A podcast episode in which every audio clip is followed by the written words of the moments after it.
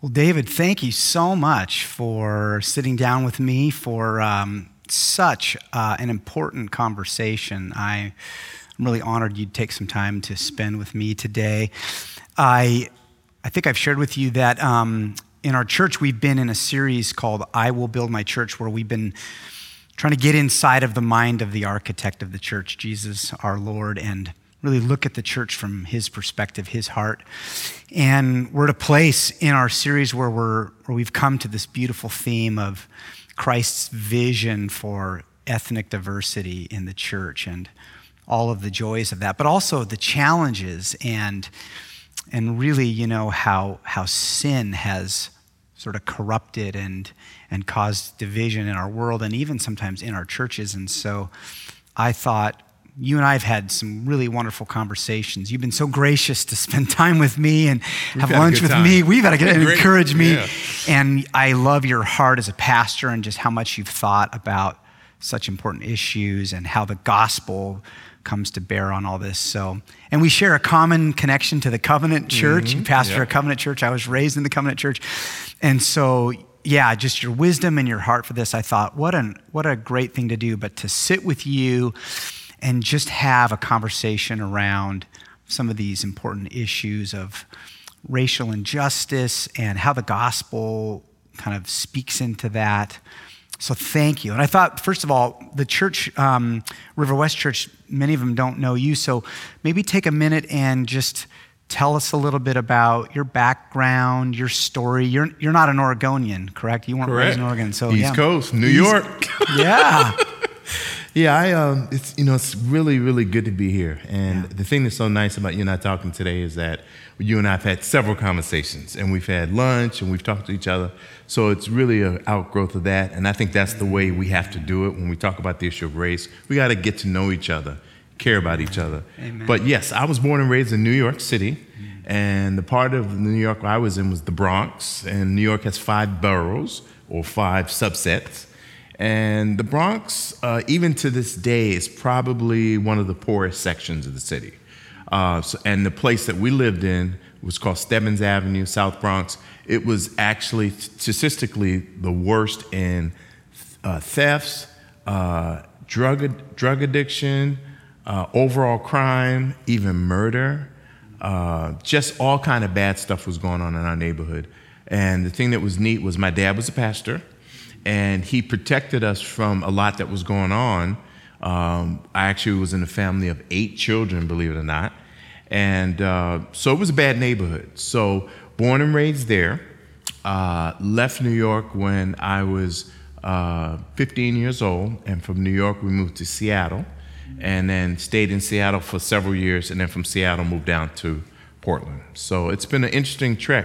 But those formative years in New York had a profound effect on me in the area of race because my neighborhood was ninety-nine point nine percent black. The only white people I came in contact with were teachers from school uh, and policemen, and that was it. My whole world was basically African American. Wow. And you shared with me some of your stories and experiences with racism, and Would you would you be willing to share a little bit about some of those experiences and how that impacted you as a young man? And sure, um, I was I was actually what you would call an angry black man because the, unfortunately the police in my community treated young black men very harshly.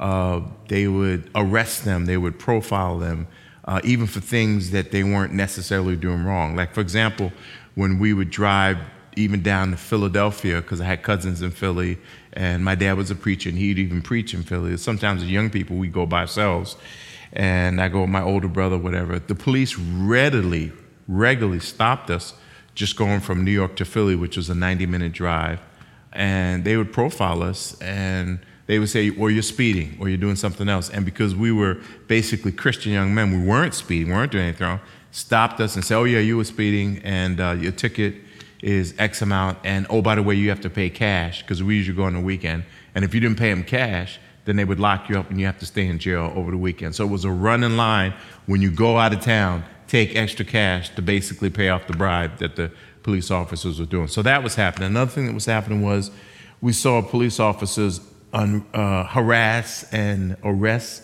young black males, and I saw it myself. And so I started to get an anger and even yeah. a hatred for white people, because those were the main white people I was seeing. And then at age twelve, I gave my heart to the Lord and rededicated at age eighteen. Were it not for the gospel, I would actually be probably one of these radical demonstrators you see in some cities. But the gospel was what changed me. But yes, I did see racism in that setting. And then after I moved to Seattle, I saw it some more. Mm. Wow.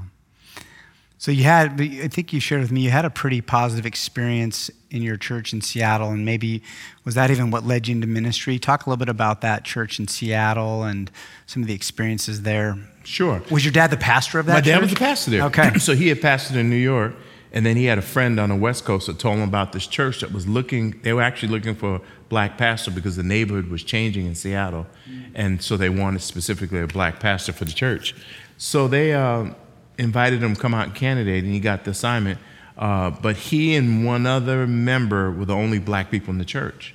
And so it was a predominantly white church. And um, it was an interesting experience because it got us out of the city, and I got a chance to experience, hadn't done a lot of traveling up until then, got us to see the beauty of the Northwest. One of the members in the church had a boat and took us out uh, water skiing, never done that, went on a lot of hikes and stuff yeah. like that. So really enjoyed it. Uh, but there were a few members that blatantly uh, told my dad that they were opposed to him coming, and they actually did not like black people. And one guy in particular, he wouldn't have anything to do with us. He made it known. His wife was the dearest person, and she just used to always apologize for her husband. But um, it was an interesting thing. So we just stayed away from him. Um, but the one issue that I did see as a young uh, young man coming up is the white fathers in the church that had young teenage girls did not want me and my brother to associate with their daughters. And you could wow. see that. And they were so demonstrative about it that after the service ended and kids would be talking, he would actually stand in the conversation with his daughter as they were talking to me, and he would do it every Sunday, and was basically wow. making a statement that you can see him at church, you can be friendly, but there will be no dating at all. And I wow. found that very interesting. And so yeah. when I saw that opposition, I just, you know, backed away because, you know, I yeah. didn't really pursue it. So it was kind of interesting. But the one guy who was a who was who was an overt racist, uh, fast forward twenty years, he's on his deathbed, called for my dad and asked him to please come to the hospital. Oh my God. And he got some illness. And my and the day he was getting um, close to death, my dad said, "He's called for me, and David, I want you to go with me." And I was like a freshman at University of Washington. Wow. I had just graduated high school. And I said, "Why do you want me to go?" He says, "I want you to come." He just, that's all he said. So I went with him, and the guy with tears in his eyes said to my dad, "I am sorry for how horrible I treated you. Please forgive me. I was totally wrong." And he's crying as he's saying this. And my dad, he starts to break down, and he starts to cry. And my dad said, "I forgive you." Wow. And he said, "Thank you." My dad's name is Ralph. He said, "Thank you, Ralph. Thank you for forgiving me." And the man died like two days later. That's amazing. So that had a profound effect on me, that the Power gospel of, of Jesus Christ right? and Amen. Forgiveness was able to bring back what was taken initially in terms of relationship. You've told me a lot about your church, Tigard Covenant Church, and um, it's really wonderful to hear your about your ministry. And you've described it as a pretty diverse church, and especially in a community like Tigard, your church is more diverse than the community that you serve in. And we're in our series, we're talking about both the kind of the joys, but also some of the challenges of ethnic diversity. And so what, what has that been like to pastor um, a church with with quite a bit of diversity? What have been the joys and what have been the challenges of Well, that? It was interesting when I first came. I've been at the church almost sixteen years now. And when I first came to church, similar stats that my dad experienced. Okay. Uh, it was predominantly, predominantly white. white. Okay. And it was myself and just one other person that was a person of color when I first came. Now the church is sixty percent white and forty percent people of color. So I attracted probably some people of color from, from Tigard and from the West Side and even from Portland side. Um, so that started to happen. Um, and I think as we started to deal with issues of multiculturalism and try to hear each other's story, some liked that and some didn't. Some didn't like it and moved on. The ones that loved it stayed on. Um, but um, the thing that was a joy for me was that over time, we got to deal with real issues of race and had a history of doing that over the years, because we would talk about it in our small group Bible studies. We would talk about it in our men's breakfast. We've had some profound men's breakfast experience. I remember specifically one men's breakfast, there were eight white guys there and there were eight black guys there. And it was right after, not the recent killing with George Floyd, but it, this was a few years prior, another unarmed black person had been killed. And so the black guys in that room were angry. Yeah. And the white guys in the room were trying to understand. And we we we use the scripture as a source of healing and as a source of the answer for racism, and said that it's the gospel that can change the human heart. So people who are Amen. Racist or do inappropriate or definitely wrong things can have their heart changed in the inside out, so that we can then even start to talk about issues of race. And then that would stop the killing of unarmed black people. You know, people that commit crime need to be apprehended. But what was causing us anger at that moment was that this person was unarmed, unarmed. and killed again. And would that same measure of justice been given to an unarmed white person? And that's been the cry of many right. African Americans. They're saying, wait a minute, there's a dual standard of justice. And so anyhow, so in our church, we dealt with that tough discussion that day. And out of it, we had other subsequent discussions that we then had with the entire church. We did a seminar on race that us and about seven other churches did. Powerful time of hearing wow. stories, talking, understanding about what can we do to be reconciled one to another. Wow. Love that. So good. Uh, the other thing we've talked about, it, you you and I share a passion for evangelism. And I, and I love in our conversations, we've talked so much about how anytime we're talking about something like justice or or addressing racism, we're really talking about an evangelism opportunity, an opportunity to bring the gospel to bear on something that is causing hurt in our world. Um, talk about that a little bit. Like, how do you connect sort of the gospel and evangelism to the issue of um you know, racial injustice and working for reconciliation in the world? You know, that's a great question, Adam. And I think that in the world, in the secular world, you've seen people try to handle that question. And I don't think they successfully have handled it. You can legislate race relations. You can even educate and have seminars and have degrees in it in secular institutions. But at the end of the day, you're going to have a person whose heart has been corrupted by sin still go back out. You can take a pig out of the mud, clean him up, and what's that pig going to do? He's going to go right back into the mud. That's his tendency. So you can clean people up with a good seminar, with a good education.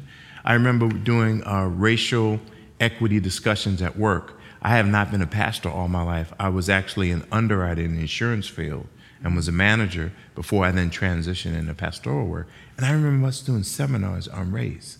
And this one seminar comes to my mind to answer your question. We had just spent three days talking about inclusion and equity and being respectful of people of different races. And one, and I was a supervisor. And one of the other supervisors, he, you know, I'm very friendly. I get along with people. He came up and told me a joke.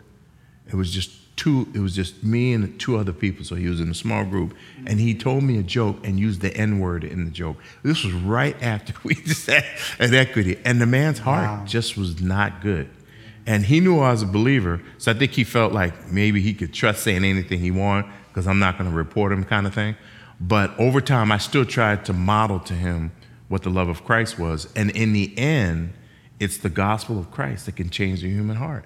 And so that's what has really been on my heart through a lot of the discussions that we're even having now about the George Floyd incident, with him being killed with the knee on his neck, the whole discussion with uh, Breonna Taylor and other people, Arbery, Arbery yeah. all the people that have died, and people are upset about it. Both sides. There are white people upset, right. there are black people upset, everybody's upset, and everybody's going, what's the answer? What can we do?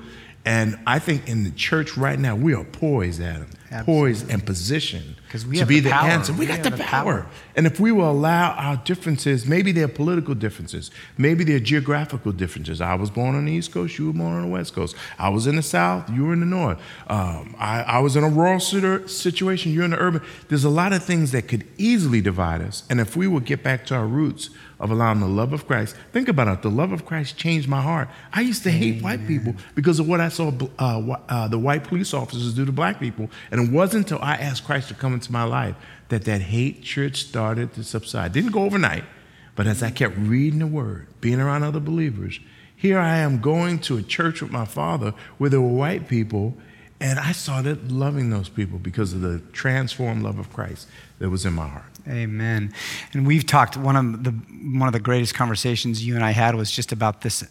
You know, we, we've both heard people say, well, if you just preach the gospel, racism will go away. But that we we don't, it's funny, we don't say that about any other sin. We know that, yes, we preach the gospel, but also we work the gospel into people's lives. It's the whole process of sanctification. Yes. Like, yes. just because I hear the gospel doesn't mean I immediately stop struggling with yes. pride or gluttony yes. or temptations. Yes. And yes. so the gospel needs to be worked into these yes. deep issues. Yes. We, we in, in the Christian faith, we have indwelling sin as yes. a as a category, and yes. we know racism is, it's very insidious. It hides in there, mm. and so we need to constantly bring the gospel to bear. And what a privilege we have in the church, because yes. I love how you said that. We actually have the source of power yes. for grace yes. and healing and forgiveness. Yes. And it's all about evangelism, making Jesus look glorious right, right, in our world. Right. And the same sensitivity we bring to people that have other issues. If you if you knew a person was dealing with um, depression and yeah. had some suicidal thoughts, or if you knew a person that had been abused, you would come at them, you and I would both come at them with such tenderness, such sensitivity. We'd be asking questions like, what are some of the triggers for you right. that help you to go into a, a more negative way? And you would say, how can I assist you and be more proactive mm-hmm. in listening to your story and making sure I address you appropriately going right. forward?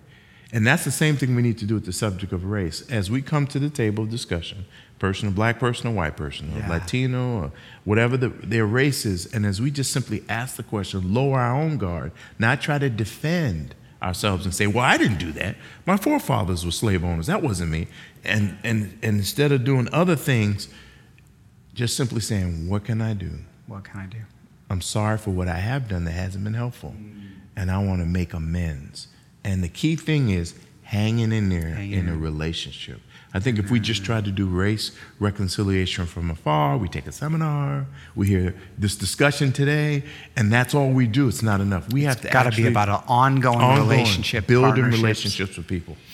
I love that. You know, one one of the things that I think is happening in in our community is that a lot of people in our community here who are part of the majority culture mm-hmm. are really waking up in a lot of ways to sort of the hurt that so many people of color have felt, mm-hmm. particularly our brothers and sisters in the black community, and waking up to the history of racism and how that has impacted where we are today. And a lot of people are are are genuinely saying, I want to stay engaged, but also I want to be a part of the solution. Mm-hmm. And so what would you say, what would you, you know, speak to um, speak to the white Christians at River West about, like, what, you know, as people want to be engaged, what what kinds of things are helpful, and maybe what, what are some things that are not as helpful? Maybe you have even some personal experiences with that, but. I would say the things that would be helpful is to be intentional about building relationships, just mention it, uh, to to be intentional about learning. Yes. About the problems that have been historical, let's say in Oregon and the United States at large. How has the initial act of slavery, while it was several hundred years ago, how is it still impacting people of color today? Yeah. And what can we do as a larger society to combat that? When you look at the right. disparity between home ownership, the disparity between the numbers of blacks that are in prison versus the number of whites. There are more whites in prison, but per capita, per capita. and percentage-wise, there are way more blacks. So why are more blacks in prison? Why are more blacks unemployed? Why are more blacks, percent capital-wise, in poverty? Why are more blacks have poor education? So I think as we try to understand the underlying causes and then say, what can I do? We can learn. And then as Christians, we have now an extra burden, I use, that even the largest secular society doesn't have, because I don't think they get it. As Christians, we have to be the change agents. Yeah. Bear we one have another's to burdens. Bear one another's burden. We have to be the Paul Revere. Paul Revere said the British are coming. We need to say, Jesus is here, and he has compelled me to make change when I see injustice. I'm not going to be like the Samaritan, Good Samaritan parable and look the other way. I'm going to reach down, lift a brother or sister up, and I'm going to provide for their well-being. And that means it's messy, getting your hands dirty, yeah. getting into these tough discussions where people are angry, but saying I care enough that I'm willing to go the extra mile, to educate myself, to read good books. And here's the key thing, to allow the Holy Spirit Amen. To make pathways of connections and relationships with people of another race. And ask yourself the question, yes, we may be in a predominantly white state, but God has brought enough people in this state, either here or elsewhere, right. that you can connect with, and that you're intentional about inviting them into your life. Invite them to your home for dinner. Build a relationship. Let your children see you right. with a relationship of a person of another and humble race. Listening, right? Modeling that. I love that you talked about learning the history. Like, there are reasons why Oregon is so predominantly white. We have mm-hmm. quite a bit of racism in our history as a state mm-hmm. that there's an explanation for this. And right. so for for for those of us in the majority of culture to learn and listen with humility and say, I want to understand this so I can be empathetic. Right. That's really good. So let's talk about something non-controversial. Let's talk about Black Lives Matter. Okay. Because everyone's talking about it. Okay. And and everyone's talking about it, and I want to talk about it. But um, this is one of those topics where I feel like, man, if there's a topic where people talk past each other, right, right, it's this one. Right. And so, but you and I have already had some great conversations right. about it. So, you know, how do you th- how do you think about that? We have so we have. Black Lives Matter, just the statement, mm-hmm. you know, which we've talked about. That's like a Jesus, that's a mm-hmm. Jesus statement. Mm-hmm. I mean, Jesus mm-hmm. would say that. Mm-hmm. And then we have Black Lives Matter, the political movement. Mm-hmm. Um, how have you thought about that? How, or how do you talk about that as mm-hmm. a pastor? I think the fact that the statement got coined, and it got coined by two black women, and they themselves started a movement, an organization, and their agenda is different from the actual statement itself. And so mm-hmm. I don't personally um, support the movement Black Lives Matter, yeah. but I do support the statement Black Lives Matter, because you just said it. Amen. It would be something that Jesus himself it's would say. It's a Christian worldview statement. It's a Christian worldview statement. Black Lives Matter, white lives matter, yeah. Asian lives matter, Latino lives matter. So all lives matter. But the fact that you want to say Black Lives Matter particularly needs to be stated, because it didn't matter for some people who were racist. Yeah. It didn't matter for the larger culture with the institutionalized and structural systems mm-hmm. of racism that have been in place and are still in place. But again, the Christian person, the person who's on fire with the presence of the Holy Spirit, can say, you know what? I'm going out there. Yeah. Think about it this way. Jesus, when he saw the woman at the well, her life mattered. She was a person of another race, another religion. Yeah. Her life mattered. Amen. And he was intentional, sent his disciples into town to get some food. He made a one-on-one appointment with her because her life mattered. And then the same Jesus tells the story of the parable of the Good Samaritan, where the right. person who was bruised and beat up, his life mattered. So Jesus has given us so many examples of the statement that all lives matter, but in particular the lives that have been forgotten about. Totally. Do matter. And if we can do that statement to help the person who's down and who's beaten and bruised and who's being committed a racist act, you know, the average white person doesn't know what it feels like, particularly in Oregon, to be profiled and stopped by the police. I can't tell you how many times that I've been stopped by a police officer. Yeah, I have no- I'm, I'm an executive with an insurance company. Yeah.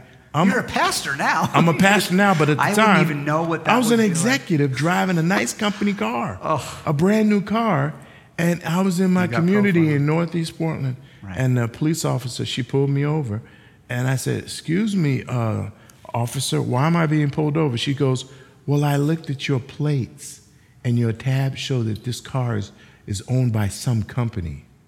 It's the company I work for. So Adam, I pulled out my business card and it said David oh. Greenidge, Vice President of Marketing. Mm. And I said, I work for this company. Here's my license to prove it. And she literally, Adam, ran away from the car. She ran back to her car. Wow. She goes, I'm so sorry. I'm so sorry. And she ran back to her yeah. car. So like a black man with a nice car. Yeah. Can't be driving this car. And we have to hear these stories because, you know, that's unbelievable. I know. I'm so yeah. sorry. I can't yeah. even imagine what that would be yeah. like. And this is where it's so unhelpful. We've talked about this. It's so unhelpful when people in the majority culture, when they hear Black Lives Matter, they'll respond, well, all lives matter. And we've talked about the illustration of if my house was burning down and I said, my house matters. And then everyone else in the neighborhood said, well, my house matters too. Be like, yeah, but yours is not the one burning, burning. right now. So it's a way to step into the hurt yes. and say, we, I want to stand with you in this, bear your burden because yes. you're hurting. Yes. And, um, and I like the way you put that, Adam, step into the hurt. Yeah. So isn't that a beautiful, rather than people being defensive about the totally. statement, how about let's step in to where people are and say, I really feel yeah. what you're going through. You know, I was thinking this week about how um, the civil rights movement in the nineteen sixties, it was so powered by the gospel. Mm-hmm. It was, in many ways, it was the church there praying. And mm-hmm. the, you, you, mm-hmm. you hear the stories of how Martin Luther King Junior would prepare people every time mm-hmm. they would go out to protest. Mm-hmm. They had really strict rules about, mm-hmm. we want to honor Jesus and, and our behavior. And And and so it was the church stepping into that moment. Mm-hmm. And what's different today is that for some reason the church has stepped out mm-hmm. and created this vacuum. Why would we be surprised that a political movement would spring up with non-Christian values? Because we've created a vacuum by not saying the thing that Jesus would be saying, Jesus right. is saying right, right. now. Right. Um, so how critical to remember yeah. that. Yeah, no, good point, well stated. You, um, you've shared a little bit about some of your experiences with the police and um, you know, with the protests that are happening. A lot of that has been around this issue of reforming our policing in our country. And I know that that's another really controversial one. And um, when we have people in our church who have have children who work for the police department or rel- or they know people really well. So it's very controversial. And and I even uh, heard you one time on a panel around um, first responders and police, and it, you you you were so articulate. But how have you thought about that? How how should Christians think about policing and police reform? Is there a way to say, look, not all policemen, obviously many policemen are are, are really good people, but there, but there are some things we need to address with yeah. policing. How have you thought about that or talked about that? You know, the police structure, particularly in America, is an outgrowth, a larger result, consequence even, of the of the issues of the heart that are in our culture. So if racism is there, the police are the ones that manifest it. If people walk down the street and see a black person, uh, Pastor E D Mondanay, who's a friend of mine over in Northeast Portland, he's the leader of the local N double A C P. Um, he said, and he did a little commercial, and he said, when you see me walking down the street, or if you see me in the elevator and I'm a black man, don't look the other way. Mm-hmm. Don't walk on the other side of the street. Mm-hmm. I'm not here to hurt you. And I think sometimes when people are raised in a in a in a culture where there's not other people present of other races, yeah. it's very easy to make assumptions about people of another race because they haven't been exposed to them. But if you've been exposed and you have lunch and you see black people and, and you see a black person on the street, you're not gonna be afraid of the black yeah. person. And I think the police in particular are so important for us to focus on because we are talking about literally, literally life and death situations, yeah. that people are being killed needlessly. And so we definitely need to look at our police department. Totally agree with you, Adam. Most of the police officers, in my opinion, are not evil and corrupt. But there's enough bad apples in the batch that they are causing the good ones to be silent when they need to speak up. When so things there might happen. Be even a system there that prevents good reform from happening. Yes. So we need to yes. we need to keep thinking about yes. that. So how do we reform it? Do we defund the police? Absolutely not. Right. We need the police. We need Every police. culture needs a police department. But can we make changes? How about sending out when a person is a mental health person instead of a police officer who can administer deadly force, uh, deadly force, and maybe they don't have a knife or they don't doing something to injure someone, but maybe right. sending a mental health worker out in advance. Yeah. Try to diffuse the situation. Have the yeah. police in the background, and if necessary, they can come to bring attention, but have someone address them. So if you had those additional resources placed in police departments, instead of buying a brand new tank, literally, and I'm, yeah. I'm not being facetious, some of them are buying brand new yeah. tanks. There's like a militarized a military tank sent sometimes yeah, to- yeah. that comes into a situation yeah. and spend, you know, two million dollars on that tank. How about hiring five people right. for half the money that are mental health workers? So those are the kind of funding issues that people are asking for. Yes, you have some on the far left, or radical, oh, defund them, take yeah, yeah, yeah. you know, take fifty percent of their budget away, or take one hundred. No, we're not doing that. But how about there's a way down the middle that's yes. biblical and Christian. Yes. yes, we can think about it yes. well. How about bringing some pastors, Adam? There Let's we you go. and I get involved.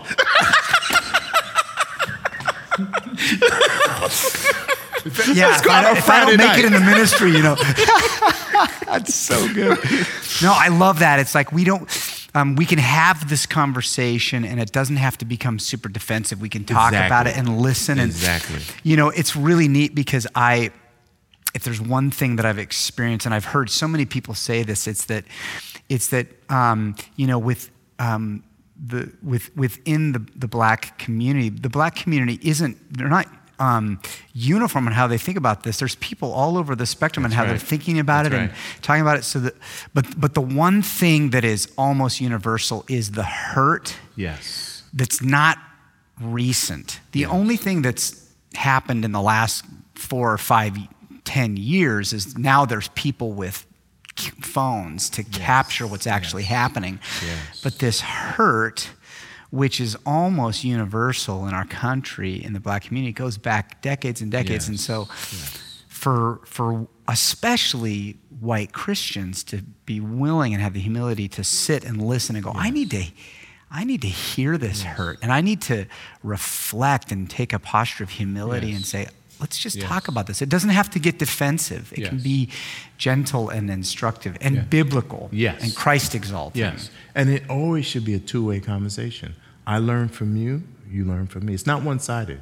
Yes, on the issue of how I feel because of the racism that's been extended my way, I can tell you about that. Yeah. But how to solve it and where do we go from here? That has to be a joint solution. Yeah. I can't, as a black person, say we need to do A, B, C, D, E, F, G. No. I think we together look at the hurt yeah. and say, what can we do together to change this problem? And when we rely and lean on each other, not, and this is in the Christian world, this is in the family of Christ, the family of God. When we do it that way and we really listen to each other, no matter what our political differences are, no matter if I'm a Democrat or Republican, there's ways that, one of the things that was so encouraging for me, a pastor friend of mine called me up and he said, would you come speak to a Uh, one of my white members, and he said they are on the far, far political right, and they just they're just having a hard time grappling with the the he called it the demands that black people want. He doesn't get it, and he feels like some of their demands are overstated. I went over to his house, and this pastor was there with me, yeah. and we spent an hour and a half. No, we spent two hours, and the two hours, Adam, seemed like ten minutes, mm-hmm. because he was giving me all these stats. He was hitting me with statistics. He and, and some of his statistics, example, were more white people are getting killed by police in America. Mm. Okay, and he gave me some other statistics. Um, so I said, okay. And so he was just looking at it from a numbers perspective, and I said, yeah.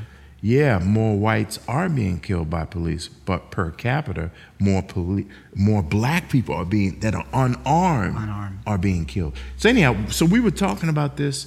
And we and, just don't experience the fear or the hurt or the, like in my life, I have never one time, I'm only afraid of police when I'm speeding because I know I'm actually breaking right, the law, right, right, right. which Most never happens. Yeah. Okay, River West, yeah, it never yeah. happened. But if it did, but I, I it would it would never dawn on me to be afraid of the police because of the color of my skin. I, I wouldn't, I don't even right. know what that would right. feel like. Right. And yet, almost every, every single brother that I have talked to of color says, I know that experience right. of hurt right. and fear. And so it's, right. it's real. And that was the powerful thing that I shared with this white yeah. brother was after the two hours, he said, I hadn't heard it that way before. Wow. So it wasn't like I had to convince him. It was that he was listening. And, a and out of it, he yeah. grew. And then he's going to do it again. And we're having another follow-up conversation about it. So I think when we can really hear each other yeah. and allow the Holy Spirit to open up our ears so we hear, powerful things happen. And then we can then come with some joint solutions. Mm. So let's end with hope, because we're pastors mm-hmm. and we believe in mm-hmm. hope. We believe that Jesus is on the throne. And mm-hmm. what would you share just with River West Church, a word of exhortation or encouragement with some hope as we continue to lean into this conversation? How would you encourage the people? You know, I think about John fifteen, where Jesus says, abide in me. You know, he said, as you abide, remain in me, and my word remains in me, you're going to bear fruit. And so I think as we really allow the presence of Jesus through the Holy Spirit to abide in our hearts, as we think about the subject of race, and so that we then can lower our barriers, yeah. lower our shields, lower our defenses, and we can say, I want to be a good listener. Yeah. And then Holy Spirit, lead me on how to connect with a person of another color. Because Jesus, you are abiding in me, and you've given me a command to go and make disciples. Amen. So I got to make a, Jesus is telling me to go minister to a person who's a far left Democrat. And as a black person, Jesus is telling me, and I'm not necessarily saying I'm far left, but as a black person, Jesus is saying, telling me to go and minister to a person who's on the far right politically yeah. that may even be a racist. And Jesus is commanding me to love them. So what can we do? To allow the presence of Christ to be first place, to reveal the areas of my heart that are wrong, just flat out wrong in the issues of race. Some of the jokes that I've made, some of the silence that I've had when my family members who are saying things that are negative about a person of another race, yeah. uh, or saying negative things about women, or saying negative things about people who are gay, or saying negative things about people who are homeless. And because I've been silent, I think the Holy Spirit is saying, now it's time for us to speak, speak. up and to learn and to have conversations and to grow and to admit when we're wrong, and ask us to really be, once again, positioned to make a difference on this subject, because the world can't do it yeah. like a Christ follower can. Amen. We're tapped into we're tapped into that root of Jesus Christ, his joy, his power, his grace. Mm-hmm. Amen. Awesome. Thank you so much. Let's do this again sometime. Anytime. Come, come preach Anytime. At the church. Anytime. Will you say a prayer for River West Church? Yes, yes. Father God, thank I you, thank David. you for this uh, conversation with Adam. I thank you for River West. I ask that you bless every person that's listening to this recording, that your Holy Spirit would touch them, that we would allow your presence to grow us in the things of God, to mature us in the things of God, to walk in the path of righteousness, and to walk in the path of justice. Father, we think of that wonderful word in Micah six eight, which you've called us to do justly, to love mercy, and to walk humbly before our God. So we make that commitment to do so.